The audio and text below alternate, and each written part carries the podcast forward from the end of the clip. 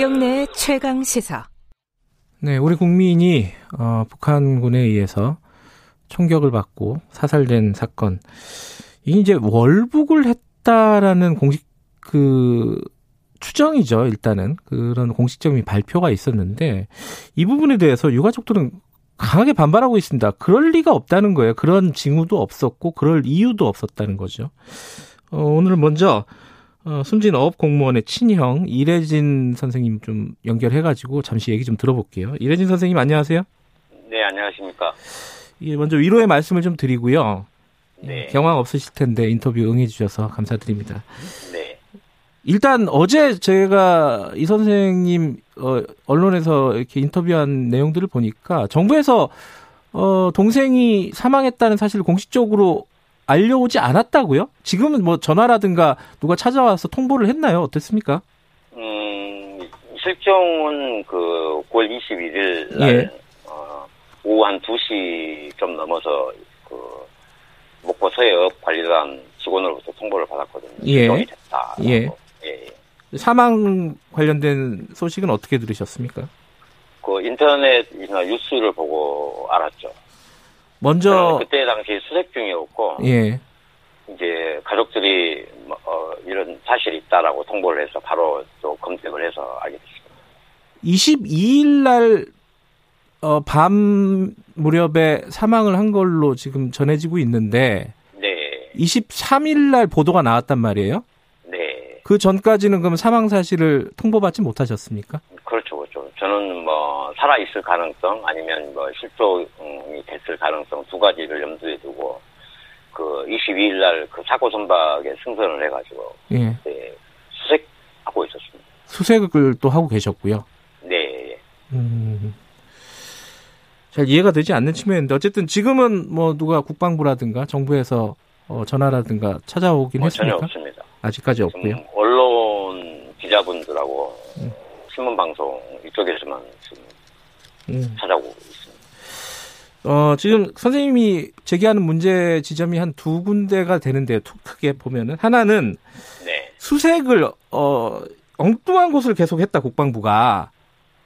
이건 아니, 어, 그 어, 떤 뜻입니까? 어떤 뜻이냐면 예, 이 지금 그 실종자 표류 예측은 예, 사망을 했을 경우 네. 시신이 표류했을 걸 가지고 그걸 한 거예요. 아하. 저희들도 그렇게 알고 있었고. 예. 근데 그 시간에 살아 있었던 거죠. 음, 네.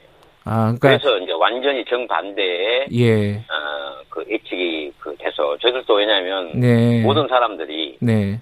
사망했을 것이다 추정을 하고 저희는 그 지점으로 음. 수색을 했던 거예요. 왜냐하면 조류나 이런 이런 것을 감안을 해가지고 네. 예, 그랬던. 예. 예. 그러면 이제 사망만 가정하고 수색을 하다 보니까 엉뚱한 데만 수색을 하다가 그렇죠. 시간 낭비만 예. 했다. 이런 네. 말씀이시네요. 또 하나가 지금 월북을 했을 가능성에 대해서 정부가 공식적으로 얘기를 하고 있습니다. 이 네. 부분은 어, 유족 입장에서는 이해하지 못한다고 계속 말씀하시는데 어떤 부분이 이해가 안 되시는 부분입니까? 왜냐하면 월북을 할 수 있는 어떤 그 이유나 개연성 자체가 하나도 없어요. 네. 근데 이제 어, 월북이라는 그 영어를 네. 짜맞추기 위한 어떤 그 시나리오가 있을 수 있다라고 판단하는 게 네. 어, 우리나라 보통 그 NLL 그 남측에서 네. 동생이 최소한 20시간에서 30시간 정도 표류를 했다고 좀 저는 보거든요. 네. 그러면 그 기간 동안에 군의 관측, 경계 태세에서 음. 감지를 못했거나 네. 놓쳤거나 네. 어, 전혀 몰랐던 사실을 어, 숨기거나 감추기 위한 수단일 수도 있다. 네. 월북이라는 용어 자체가 예. 저는 그렇게 판단을 하고 있습니다. 음. 그리고 근데 이제 정황상으로 보면은 예를 들어 네. 지금 뭐 부유물이라고 하는데 튜브를 탔다. 어, 네. 뭐 그리고 신발을 벗어났다.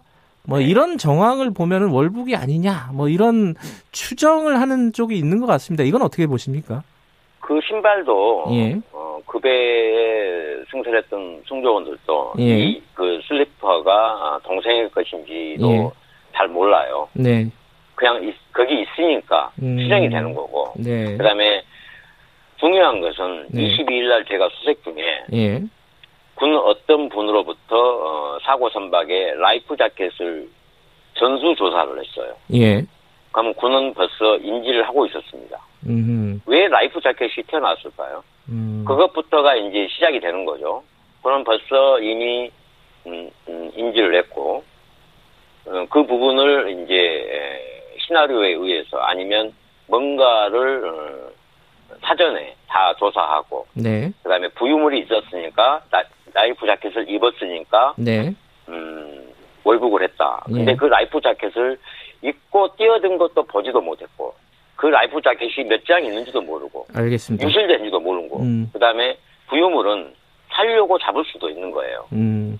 또 자켓도 바다에 떠 있는 것을 입을 수도 있, 다라고 추정을 합니다. 알겠습니다. 그 예. 이래진 선생님은 좀 더 조사가 필요하다는 입장이신 거고요. 그죠? 그렇죠, 그렇죠. 예.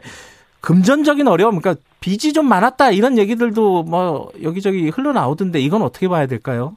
아니 대기업도 빚지고 사는데 예. 일반인들, 일반 서민들 빚 없는 사람들 어디가 있겠습니까? 알겠습니다. 빚 있으면 얼부간다라는 이, 런 그 용어의 정의도 네. 용납이 안 된 거죠. 알겠습니다. 마지막으로요. 좀 하시고 예. 싶은 말씀 있으면 한 마디 듣고 마무리할게요. 음, 정부나 군 당국은 네. 동생이 NLL 이남에서 이북으로 표류가 돼서 네. 어 거의 실신 상태의 동생이 네. 북측의 에, 경계봉으로서 총을 겨누고 네. 사살될 때까지의 과정을 군은 다 목격을 했습니다. 예. 그 경위에 대해서 예.